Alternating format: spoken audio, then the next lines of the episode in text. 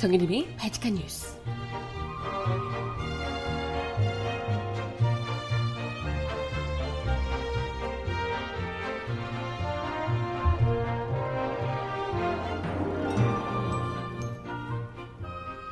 여러분 안녕하세요. 바칙한 뉴스 정혜림입니다.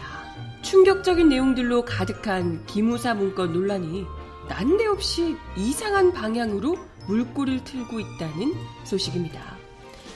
송영무 국방장관과 기무사 간부들 사이에 낯뜨거운 진실 공방이 벌어지고 있다고요. 박근혜 전 대통령의 탄핵 심판을 앞두고 기무사가 작성했던 이 촛불개혁 문건에 대한 사후 보고를 둘러싸고 송 장관과 기무사의 주장이 엇갈리고 있기 때문인데요. 특히 국방장관과 대령이 공개적으로 설전을 벌이는 초유의 사태까지 벌어지면서 양측의 진실 공방만 부각되는 양상입니다. 이 때문에 정작 기무사가 내란 음모를 계획했다는 기무사 문건 논란에 본질이 흐려지고 있다는 우려가 나오고 있습니다. 음악 듣고 와서 오늘 이야기 함께 나눠봅니다. 첫 곡으로요, 마마무의 너나 해 듣고 옵니다. 신청곡 있으시면 주세요.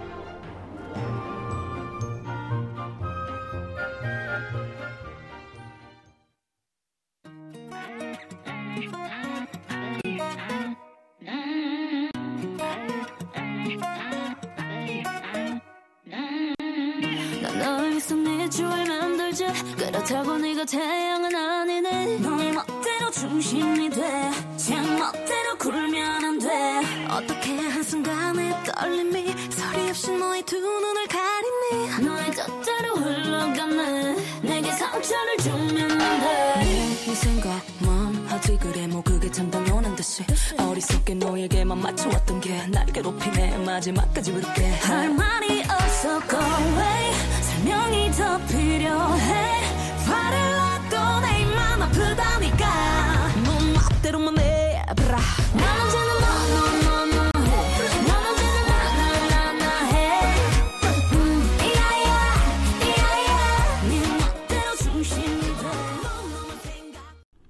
네 첫 곡으로 마마무가 부르는 너나 해를 듣고 오셨고요.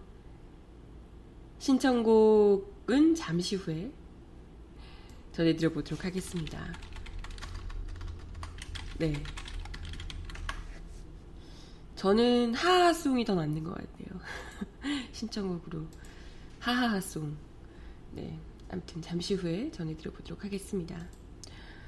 어, 군 기무사의 이 각종 문건들, 특히나 이 촛불 개헌 문건이 그 구체성이 점점 더 이제 제대로 드러나면서 연일 논란이 커지고 있는 상황인데요. 이런 상황에서 굉장히 어 좀 기이한 군에서 발생하기란 정말 어려운 이런 일이 발생을 해서요. 이런 일이라고 해야 될까요? 이런 어, 행태가 보여지고 있어서 이 기무사 문건을 어떻게든지 방향을 틀고자 하는 누군가의 움직임이 좀 보이고 있지 않나 이런 비판이 나오고 있습니다. 뭐냐면요, 이제 사실 우리가 이 기무사 문건도 그렇지만 그 이전부터도 송영무 장관에 대한 그 신뢰가 없죠, 별로. 워낙 발언, 그 실언도 많이 했고, 사람이. 사실 이분은 진보 진영도 그렇고, 뭐 보수 진영 할 것 없이 양쪽에서 다 공격을 받는 인물입니다. 그러다 보니까 아마도 이런 일도 벌어지지 않았을까, 이런 생각이 들기도 하는데요. 사건의 발단은 어제 국회 국방위원회, 아, 어제가 아니군요. 그제죠. 24일. 국회 국방위원회 전체 회의에서 벌어졌습니다. 이날 회의에는 기무사 간부들이 총출동을 했는데요. 이석구 기무사령관, 민병삼 백 기무부 대장 대령 그리고 기무사 개헌문건 작성에 관여한 소강원 기무사 참모장, 기우진 기무사 5처장도 직접 출석을 했습니다. 이 소 참모장은 기무사 개헌 문건을 작성할 때 꾸려진 TF팀 팀장을 맡았고요. 기우진 이 기무사 5처장은 문건 작성의 실무 책임자를 맡은 당사자입니다. 이 자리에서 이석구 기무 사령관은 송 장관에게 개업 문건을 보고했을 당시에 이 사안의 위중함을 인식할 정도로 대면 보고를 했다. 20분 정도 충분히 설명을 했다. 라고 주장을 했습니다. 하지만 송 장관은 5분 정도 보고를 받았고 지휘 일반에 대한 보고를 받았다. 라고 반박을 합니다. 기무사령관이랑 장관이랑 말이 다른데 보통은 군에서 일단은 이렇게 그 다른 말이 나오기가 쉽지가 않잖아요. 위계 질서가 굉장히 뚜렷한 곳인데. 이후에 이어진 민병삼 기무부대장의 발언 대령인데요. 진실공방 논란에 불을 지폈습니다. 민 부대장은 군인으로서 명예를 걸고 양심을 걸고 말한다. 7월 9일 장관께서 위수령은 잘못된 것이 아니다. 법조계에 문의해 보니 최악의 사태를 대비한 계획은 문제될 것이 없다고 한다. 장관도 마찬가지 생각이다. 다만 직권 남용에 해당되는지를 검토하길 바란다. 라고 말했다. 라고 주장을 합니다. 송 장관이 당시 해당 문건에 대해서 심각하게 인, 지하지 않은 것이 이 지금 뒤늦게 공개된 것의 문제다. 이런 이야기를 주장을 한 겁니다. 앞서 얘기했던 기무사령관의 주장과 거의 뭐 동일하죠. 기무사령관, 기무부대장의 발언 다 동일합니다. 송 장관이 문제다. 이 발언을 들은 송 장관은 완벽한 거짓말이다. 대한민국이 대장까지 마치고 장관하는 사람이 거짓말을 하겠냐. 장관을 그렇게 말하면 안 된다. 라며 강하게 반발합니다. 국방부 수장의 말을 기무사 대령이 면전에서 반박하고 원색적인 표현까지 동원해서 입씨름을 벌이는 정말 이례적인 장면이 연출되자 다들 그래서 누가 거짓말하는 거야? 누가 진짜야? 이렇게 이제 관심이 쏠리고 있고요.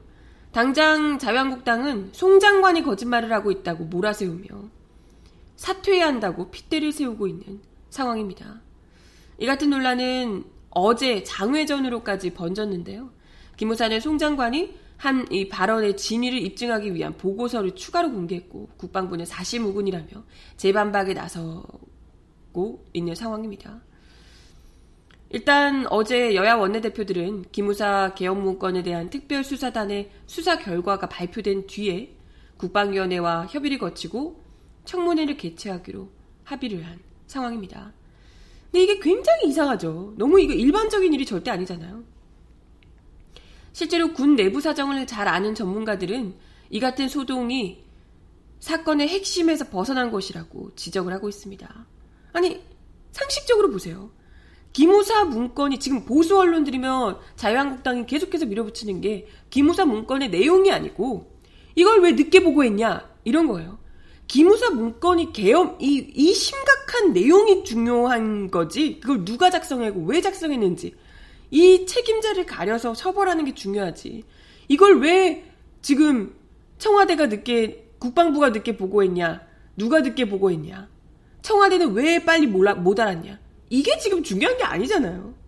근데 기무사가 아니 근데 이걸 가지고 자유한국당이면 보수신문에서 계속해서 그 보고의 시점 가지고 막 물타기를 하고 있는 상황에서 이게 지금 중요한 게 아니잖아요. 일도 중요한 게 아닌데 이런 상황에서 아니 만약에 이것도 중요한 부분이겠지만 이 문제가 다 끝나고 난 다음에 그건 따져 물어도 상관없거든요. 근데 정말 중요한 이 기무사의 내부에서 누가 이걸 작성을 했고 그 윗선이 누구인지를 정확히 가려내는 이 정말 엄중한 상황에서 그것도 기무사가 이 문건 누가 썼죠? 기무사요. 기무사가 자기들이 쓴 문건을 가지고 그럼 일종의 피의자인 거잖아요. 자기들이 직접 작성한 그 문건을 가지고 이 문건에 대한 얘기 안 하고 아 내가 장관에게 보고했는데 장관이 괜찮다 그랬다 이런 얘기를 난 분명히 보고 보고했다 장관이 그것도 그때 보고한 게 아니고 이후에 아 이런 문건이 있다고 보고를 했다 라고 하는 거잖아요 아 이런 문건이 있다고 나는 보고했는데 이 문건을 쓸까요 라고 보고했다는 게 아니고 그때는 뭐 어차피 박근혜 정권 때니까 그런 게 아니고 이후에 이런 문건이 있습니다라고 보고를 했다고 어, 자기가 이미 보고를 했는데 그것도 충분히 보고했는데 송 장관이 모른 거다. 그러니까 송 장관이 잘못한 거다. 이런 이야기를 니들이 할 자격이 있니? 무려 계엄 그 문건으로 친위 쿠데타를 모의한 혐의를 받고 있는 기무사가 처벌을 받아야 될 대상이면서도 마치 송 장관에게 맞서는 게 자기들이 무슨 양심선언이라도 하는 것처럼 이렇게 이제 모양새를 연출하고 있다는 거예요. 자기들이 무슨 군인의 명예 웃기지 마세요. 군인의 명예를 걸어서 그런 문건 따위를 작성하고 그럽니까? 어? 군인의 명예를 걸고 국민들을 탱크로 밀어버리려는 이런 걸 그런 군인이 무슨 명예가 있어서 일종의 아니 명예가 없는데 군인의 명예를 걸겠다고 하는 것 자체 웃긴 거 아닌가? 마치 송 장관에게 반대를 하면 자기들이 뭔가 어, 양심 선언을 하고 되게 이렇게 하는 것처럼 이런 이 프레임을 이런 그림을 만들어서 송 장관에게다 떠넘겨 보겠다 하면서 기무사 조직을 어떻게든 지키려는 강한 의도가 있는 것 아니냐라는 거예요. 보면 기무사 어, 이번에 나왔던 사람들이 다 어쨌건 똑같은 류의 얘기를 하는 거거든요. 아, 내가 양심을 얘기하는데 송장 송장관에게 다 보고했다. 충분히 설명을 했는데 장관이 괜찮다고 했다. 뭐 이렇게 이야기를 했다는 거예요. 아 사실 송영무 장관 마음에 안 들죠. 마음에 안 드는데 송영무 장관이 이걸 하라고 지시를 하거나 이런 게 아니잖아요. 박근혜 정부 때 이걸 계엄령을 뭐 문건을 작성하라고 지시를 하거나 그거에 대해서 작성할 것을 보고받거나 이런 사람이 아니잖아요. 이 지금 현재의 장관인 거지. 이걸 늦게 보고받아서 이걸 은폐하려 했냐 이 문제는 차후의 문제라고요. 이걸 애초에 누가 작성을 하고 누구 선에서 했는가 이게 정말 중요한 건데 송 장관이 지금 뭐 진보 진영이고 뭐 보수 진영이고 할 것 없이 두드려 맞는 것을 보니까 기무사령부에서도 기무사에서도 얘들이 굉장히 정치적인 군인입니다. 우리 일반 군인이라고 생각하면 안 돼요. 거의 정치인 수준의 굉장히 뛰어난 정치 감각을 가지고 있는 이들입니다. 그렇기 때문에 그런 무슨 이런 사태일 때 계엄령을 하고 어떻게 여론을 조작하고 어떻게 언론을 장악하고 이런 안을 낼 수 있지 않겠어요? 수십 년간 정치를 휘저어왔던 사람들이란 말이에요. 조직이죠. 그런 이들이 딱 보면 각이 나오지 않겠어요? 이런 아 이번에는 진짜 피해가기 어렵구나 이런 생각이 들 텐데 이런 상황에서 어떻게 이걸 피해갈 것인가 이런 이제 이 머리를 굉장히 많이 굴렸을 것이고 딱 보니까 송영무 장관이 만만한 거죠. 어디서든 다 욕먹고 있고 지금 실언 계속하죠. 뭐 이러니까 아 여길 패야겠다. 여길 패면서 내가 뛰고 나가야겠다. 이런 생각을 지금 하고 있는 것 아닌가.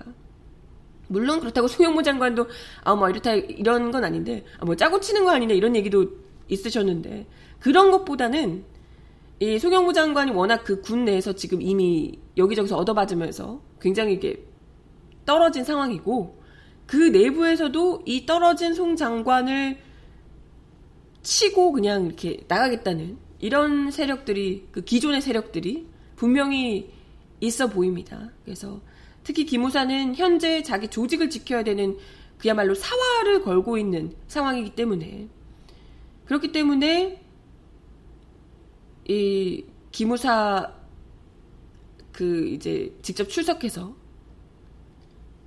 이야기를 했던 그 기무사 문건과 관련된 인물들이 일제히 입을 맞추고 나왔겠죠. 당연히 하지 않겠어. 이런 중요한 자리에 나오는데 다 무슨 얘기를 할지 다 정해서 나올 텐데. 하여튼 송영무 장관에게로 책임을 미는 쪽으로 발피를 잡은 것이 아닌가 이런 생각이 듭니다. 김광진 국방부 정책자문위원회 자문위원은 기무사는 계엄령을 검토한 것이 기무사가 할 수 있는 일이라고 생각을 했고 송 장관 역시 그렇다고 얘기해놓고 왜 이제 와서 기무사가 다 잘못하고 있는 것처럼 덤터기를 씌우냐며 반발을 하는 모양새다. 기무사한테 칼 대지 말라고 이야기를 하는 중이다. 라고 해석을 했습니다. 특히 이 김 자문위원은 기무사 간부들이 이렇게 국회에 출석한 것 자체가 굉장히 이례적인 상황이라는 거죠. 국방부, 국방위 회의에 기무사 대령이 출석해서 발언한 적이 있냐. 이건 정말 이례적인 일이다. 더욱이 어제 출석한 기무사 대원들은 개헌 문건으로 조사받고 있는 사람인데, 일종 피의자잖아요. 이와 관련된 내용을 진술하기 위해서 자기들이 때로 몰려서 나왔다는 건 무엇을 의미하냐? 이걸 우리가 제대로 살펴보 이 사람들의 발언 진위도 진이지만 무슨 의도로 이렇게 이례적으로 국방이 막 몰려와서 국회에 발언을 그것도 일관된 반응 국방부 장관을 패는 발언을 하고 있는가 피의자가 이거는 피의자가 자기가 그리고 이 사람이 더 잘못했는데 이 주장을 하기 위해서 일부러 몰려 나온 거잖아요. 정말 기무사 조직을 지키겠다는 혈투가 벌어지고 있다. 이렇게 볼 수 있습니다. 아무튼 중요한 건 뭐 많은 전문가들이 이야기를 하시지만 송 장관의 주장이 주장이 사실이냐 아니면 기무사가 주장이 사실이냐는 중요하지 않다는 거예요. 이건 언제 보고를 했냐는 건 어차피 차후의 문제예요. 중요한 건 기무사의 공작, 조직을 어떻게든 지키고자 하는 이 개헌 문건을 덮고 넘어가고자 하는 기무사의 공작이 본질이라는 겁니다. 고상만 국방부 국방개혁 자문위 간사는 고강도 기무사 개혁을 준비했던 송영무 장관을 흔들기 위한 기무사의 공작 중 하나다라고 지적을 합니다. 진실 공방보다 더 중요한 게 박근혜 당시 권력하에서 기무사가 친위 쿠데타를 모의하려고 했다는 것이다. 그 중간에 있던 송 장관의 발언과 판단의 적절성은 논쟁거리가 될 수는 있지만 문제의 본질은 아니다. 친위 쿠데타라는 계획안을 짰던 사람이 누구고 그것을 통해 얻으려고 했던 게 무엇인지 그게 더 중요한 문제다. 어제 기무사의 행태는 송 장관을 날리려는 공작이 진행되고 있는 것이다. 라고 설명했습니다. 이게 핵심이라는 거죠. 기무사는 이번 기회에 송 장관을 날리면서 아예 현재 논의되고 있는 국방개혁안을 중단시키겠다고 생각을 한 것 같다. 현역 군복을 입은 기무사 대령이 장관 면전에서 공방을 벌이는 황당무계한 상황을 연출해서 송영무 장관의 리더십을 훼손하려는 것이 목표인 것 같다. 벌써부터 지금 조중동 이런 데서는요, 그러니까 보수 신문들, 자유한국당 이런 데서는 이거 봐라. 지금 대령이 장관이랑 뭐 지금 이러고 있고 안보가 위험하다 이런 얘기 대령이 대드는 걸 보니 안보가 지금 위험하다. 뭐만 하면 안보가 위험하다며. 이렇게 얘기를 하고 있어요. 이런 논리를 지금 펴고 있는 게, 어우, 자유한국당 여전히 기무사에게 어떤 역할 수행을 받고 있는 모양, 지시를 받고 있는 모양이에요. 역할 지시를. 아무튼 뭐, 똘똘 뭉쳐서 어떻게든 기무사를 살려보고자 하는 송 장관 날리고 기무사 지키고 국방개혁 못하도록 막겠다는 그야말로 피 튀기는 혈투가 지금 벌어지고 있다는 거고요. 상황이 점점 재밌게 되고 가고 있습니다.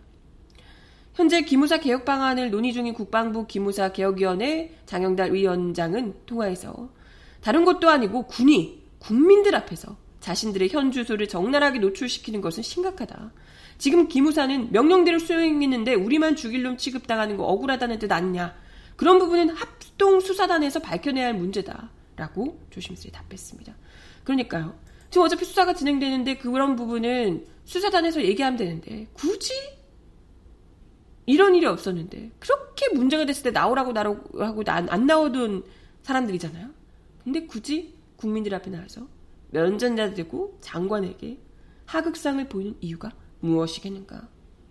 장관 날리고 기무사 개혁도 날려보겠다. 이런 뜻이라는 거죠. 아, 참. 아무튼, 기무사 보통들이 아닙니다. 그냥 정치꾼들이에요. 정치 조작. 이, 이때까지 우리나라 이 보수의 그 프레임을 만들어 왔던 거의 대표적. 오히려 국방부, 아, 국정원보다 더한 사람들인 거잖아요, 사실상. 네. 아무튼, 그렇기 때문에 이들이 방향을 탁 틀려고 하는 이런 것에 휩쓸리지 않고 제대로 그 사건의 이 문제의 핵심을, 본질을 파악하는 것이 너무나도 중요하지 않을까 생각이 듭니다. 네. 음악 하나 더 듣고 와서 이야기 이어가 보겠습니다. 네. 자우림이 부르는 하하송 신청하셨는데요. 듣고 옵니다.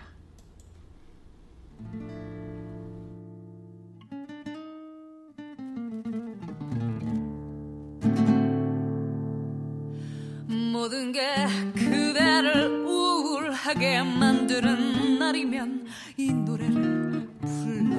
보게.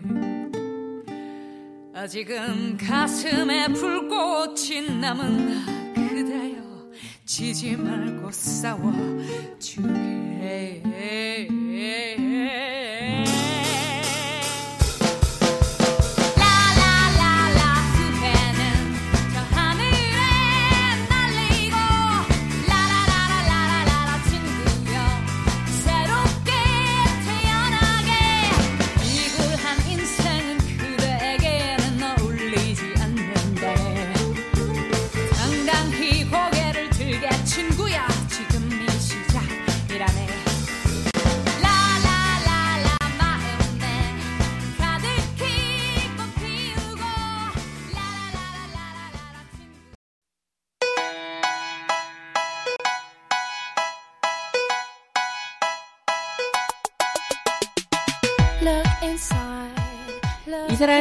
사람 왜 이럴까요? Cause we're so uninspired, so sick and tired of all the hatred you harbor. 양승태 대법원장 시절 벌어진 재판 거래 등 사법농단 사건의 수사 대상인 사법부가 오히려 독자적 권한을 이용한 위력 시위로 검찰 수사를 전방위적으로 틀어막고 있습니다. 어제 법원과 검찰 등에 따르면 서울중앙지법은 이날 새벽 양전 대법원장과 박병대 전 법원 행정처장, 이규진 전 양형위원회 상임위원, 김민수 전 기획 제1심의관의 자택과 사무실에 대한 압수수색 영장을 기각했습니다. 지난주에 이어 동일 인물들에 대한 두 번째 영장 기각입니다. 다만 법원은 각종 재판거래 문건 실무 책임자로 지목된 임종헌 전 법원행정처 차장의 사무실과 자택 등의 압수수색 영장만 발부했습니다. 아, 자기들이 직접 영장을 발부하는데 자기들 이 안 좋은 걸 캐게 하겠냐고요. 현재까지 검찰이 법원으로부터 넘겨받은 자료는 법원 자체 조사단이 조사 대상으로 삼았던 410개 문건과 지난 6일부터 법원행정처 관계자 입회하에 3주째 진행 중인 행정처 기획조정실 관계자 PC에서 추출한 파일 일부가 전부입니다. 이외에 사법, 사법정책실과 사법지원실, 인사총괄 심의관실 등 법원행정처가 직접 관리하는 부서의 자료, 재판연구관과 서울중앙지법과 관련한 여타 자료에 대한 협조는 불가하다는 것이 법원의 현재 입장입니다.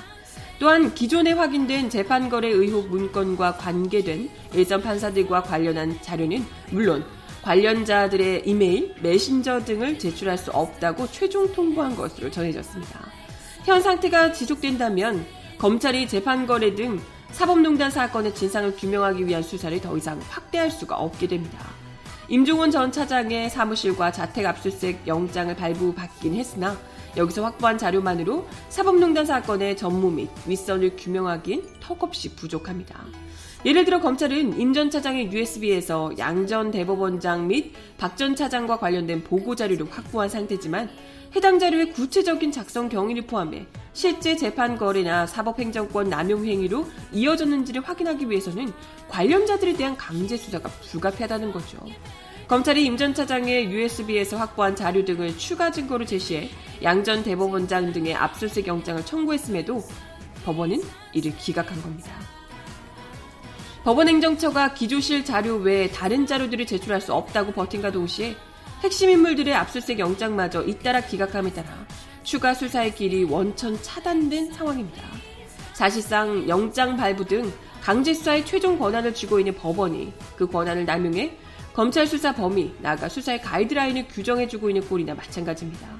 현행법상 사법부의 영장 발부권을 제약할 수 있는 수단이 아무것도 없는 거죠. 야, 이게 진짜 이러고 보면 대통령보다 더 무서운 거 아닌가? 법원 이런 문제가. 자기들이 직접 판결도 내리고 영장도 내고 하는 거잖아요.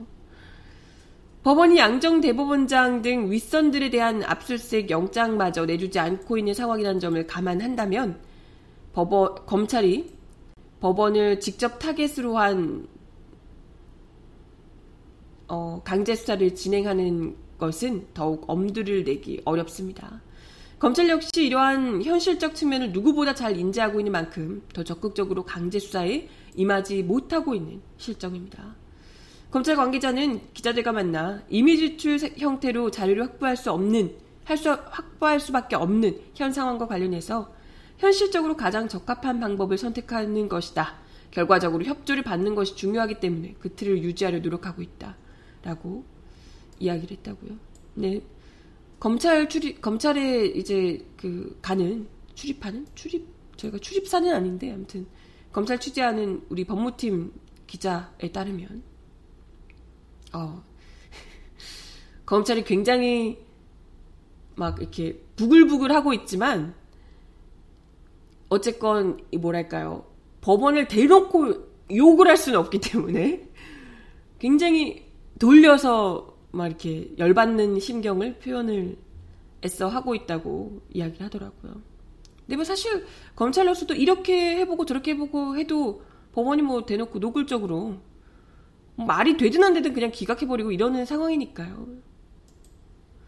양승태 전 대법원장 역시나 그 디가우징 됐던 거 살릴 수 있는지를 봤더니 어 완전 완전 확실하게 그냥 디가우징 완전 삭제 절대 복구 안 되게 해놨다고 하더라고요. 아무렴. 그렇게 중요한 게 담겼는데 오죽하겠습니까? 그죠? 네.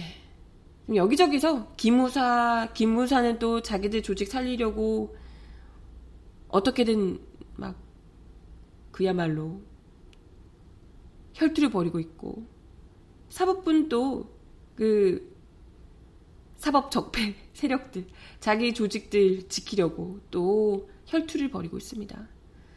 이런 것들을 이런 적폐들을 확실하게 밀어내지 않고서는 대한민국의 큰 발전을 기대하기는 어렵지 않을까. 지금이 아니고서는 사실상 이런 개혁은 쉽지 않다고 봐요. 이렇게 음을 어물슬쩍 넘어가면 지금 어차피 그때 실무를 담당했던 그 그러니까 직접 그 일을 했던 당사자들이 사법부며 이런 데면 다 남아 있는 거잖아요 아직도 그런 사람들에 대한 처벌이 전혀 없는 상황에서 절대 이건 넘어갈 수가 없다. 이야기를 드리고 싶네요. 음악 하나 더 듣겠습니다. 오늘 문득 이 노래가 듣고 싶어서요. 물랑루즈 OST인데요.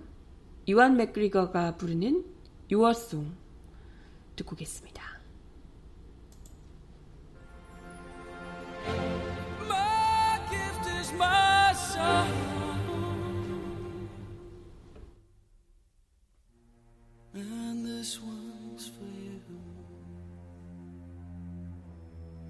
you. Can tell everybody this is your song. It may be quite simple, but now that it's done, hope you don't mind. I hope you don't mind that I put down in words. How wonderful life is now you're in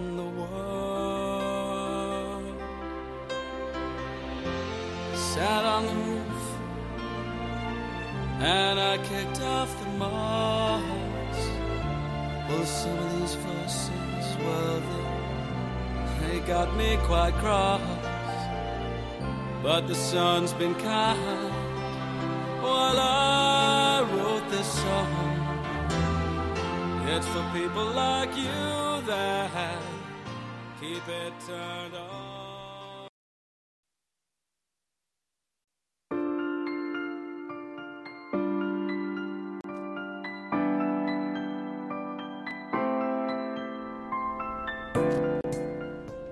세상 속 가장 필요한 목소리를 전합니다. 여기 곧 우리가 있어요.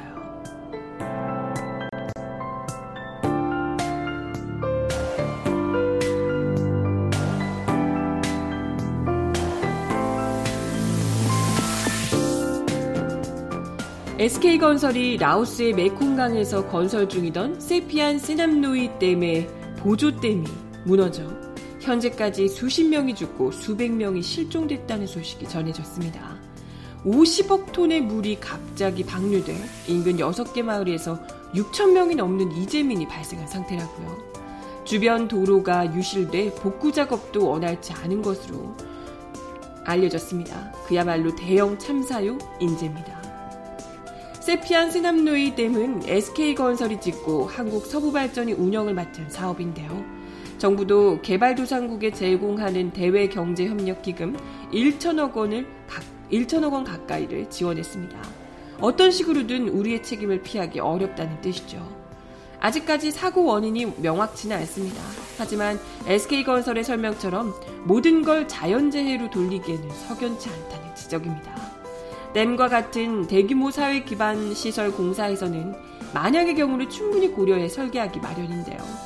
담수 용량을 키우기 위해 물을 막는 역할을 하는 보조댐도 본댐과 같은 수위와 수압을 지탱할 수 있도록 지어져야 합니다. 본댐에서는 별 문제가 없는 것으로 볼 때 설계나 시공 과정에서 문제가 있었을 가능성이 높다는 지적이죠. 사실 이 사업은 출발할 때부터 논란에 휩싸인 바 있습니다. 대규모 댐은 수천 명의 주민들을 강제로 이주시켜야 하고 환경에 미치는 영향도 간단치 않습니다. 메콩강은 국제 하천이어서 주변국들 사이의 이해관계도 첨예한데요. 이번 사고가 난 댐도 태국에 전기를 공급하는 대신 캄보디아와 베트남에서는 용수 부족의 문제를 만들어낼 가능성이 높았습니다. 이런 사업에 공적 자금까지 지원해 달려들어야 할 이유가 없다는 지적은 사업 초기부터 나왔던 겁니다. 물론 가장 중요한 것은 지금 현재 사고의 수습이겠죠. 문재인 대통령이 긴급 구호대를 파견하는 등 정부 차원의 강력한 구호 대책을 마련하라고 당, 한 것도 당연한 조치입니다. 단순한 인도주의적인 국제협력을 넘어서 우리 책임을 분명히 해야 된다는 뜻으로 읽힙니다. SK건설을 포함해 관련된 기업들도 쉬쉬할 것이 아니고 투명하고 적극적인 자세로 사고 수습에 나서야 마땅합니다. 네, 음악 하나 더 듣고 와서 이야기 이어가 볼게요. 청하의 Love U 듣습니다.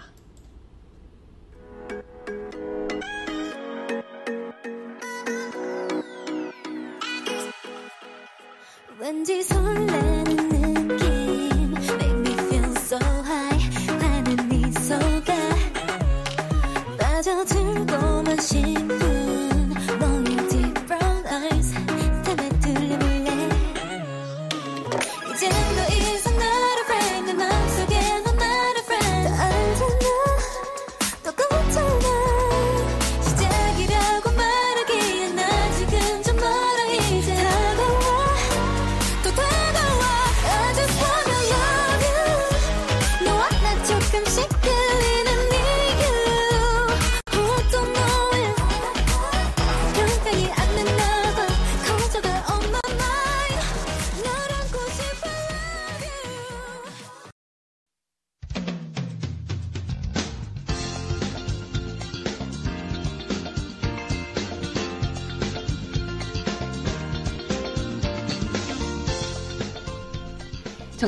발칙한 브리핑.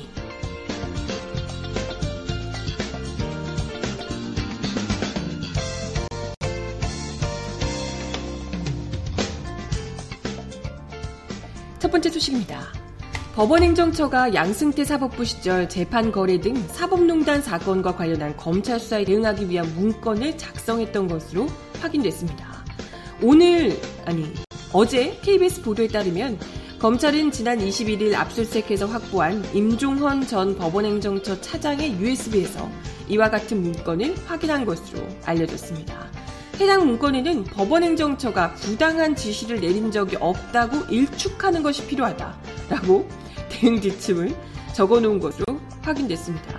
또한 법원장들은 예측 불가능하기 때문에 이 사태를 법원행정처가 주도적으로 끌고 가야 한다라는 내용도 담겨 있었다고요.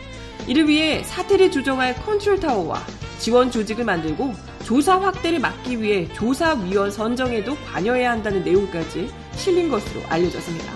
대단하네. 진짜 기무사급이네. 법관 사찰 등 블랙리스트 의혹으로 의혹으로 촉발된 자체 조사 과정에서부터 법원행정처 차원의 대응 계획을 세웠다는 얘기입니다. 진상조사와 수사가 이루어질 경우 블랙리스트 작성자로 지목된 박병대 전 법원행정처장과 임종원 전 법원행정처 차장 등이 법관 인사에 불이익을 주지 않았다고 말해야 한다라는 내용도 담겨 있습니다. 검찰은, 검찰은 압수한 임 전 차장의 USB에서 8천여 개의 행정처 문건을 확보해 이와 같은 내용을 확인한 것으로 알려졌습니다.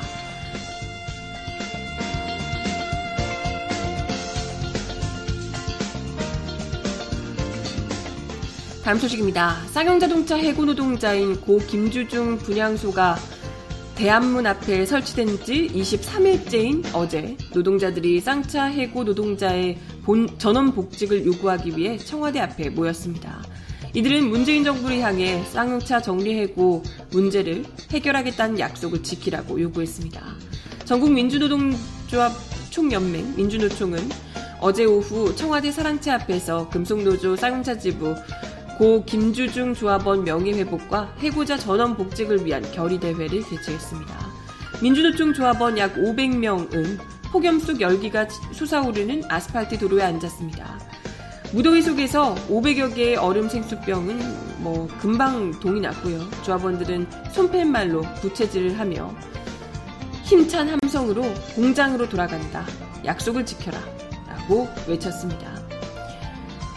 김명환 민주노총 위원장은 대회사를 통해 옛말에 이열치열이라고 쌍용차 해고 노동자들은 공장으로 복직시키자는 열의와 동지애가 폭염을 맞는 것 같다라고 이야기했습니다. 김 위원장은 문재인 대통령과 마인드라 회장의 말을 언급하며 아는 것에 그치는 것이 아니라 사람을 살리는 세상에 만들어야 하지 않겠냐. 죽음의 벼랑 끝에 몰린 쌍용차 해고자들을 위해 정부와 쌍용차는 반드시 약속을 지켜야 한다라고 목소리를 높였습니다.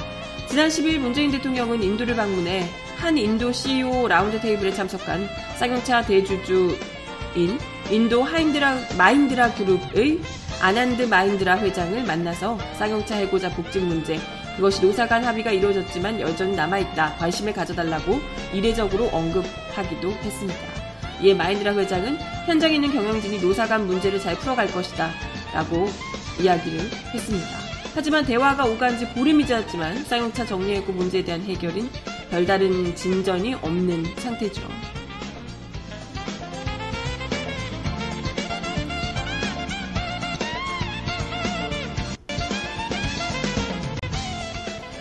마지막 소식입니다. 어제 저녁 강남역 8번 출구 인근 삼성 서초 사옥 앞에서 1023일 농성을 기억하는 이들과 함께하는 농성 마침 문화제 문화제가 열렸습니다. 어떤 문화제냐면요. 반도체 노동자의 건강과 인권 지킴이 반올림이 1023일의 농성을 마침표를 찍는 날이었습니다. 삼성 직업병 피해자 고 황유미 씨 아버지인 황상기 씨, 한혜경 씨 어머니 김신여 씨, 반올림 산임 활동가들이 시민 앞에서 감사의 큰 절을 올렸다고 하네요.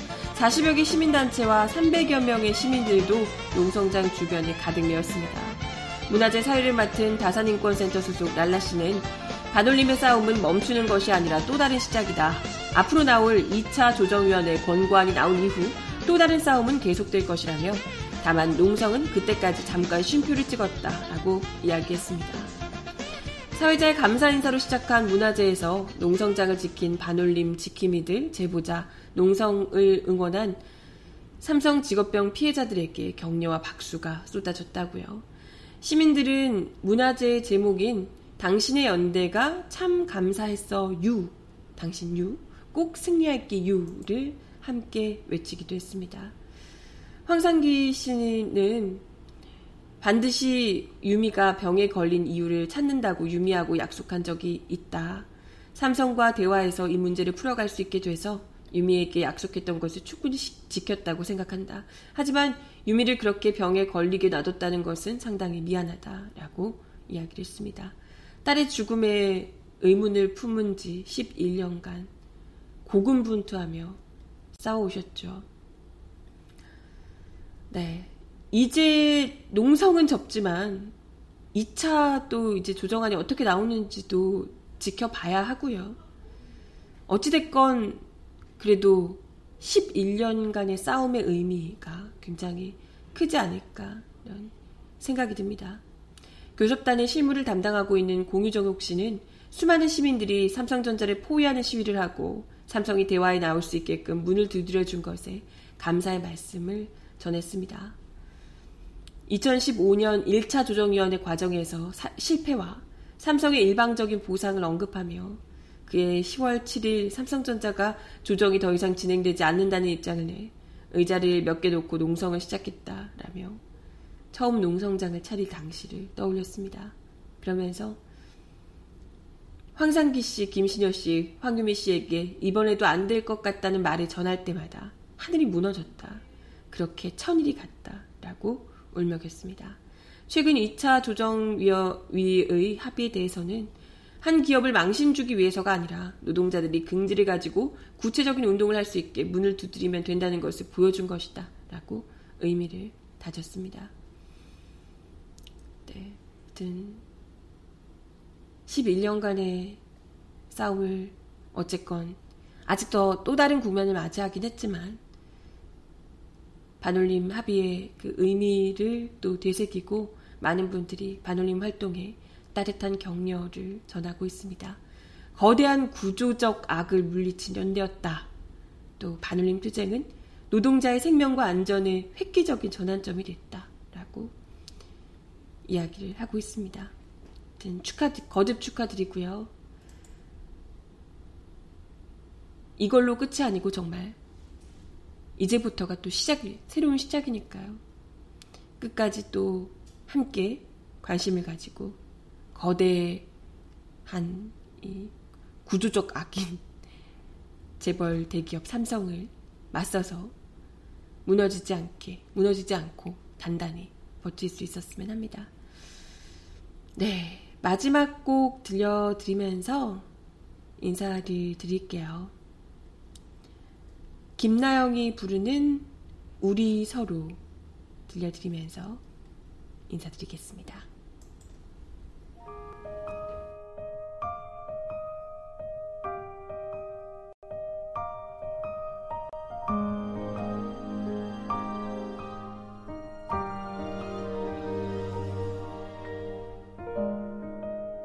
내게 무관심한 너. 그런 널 봐도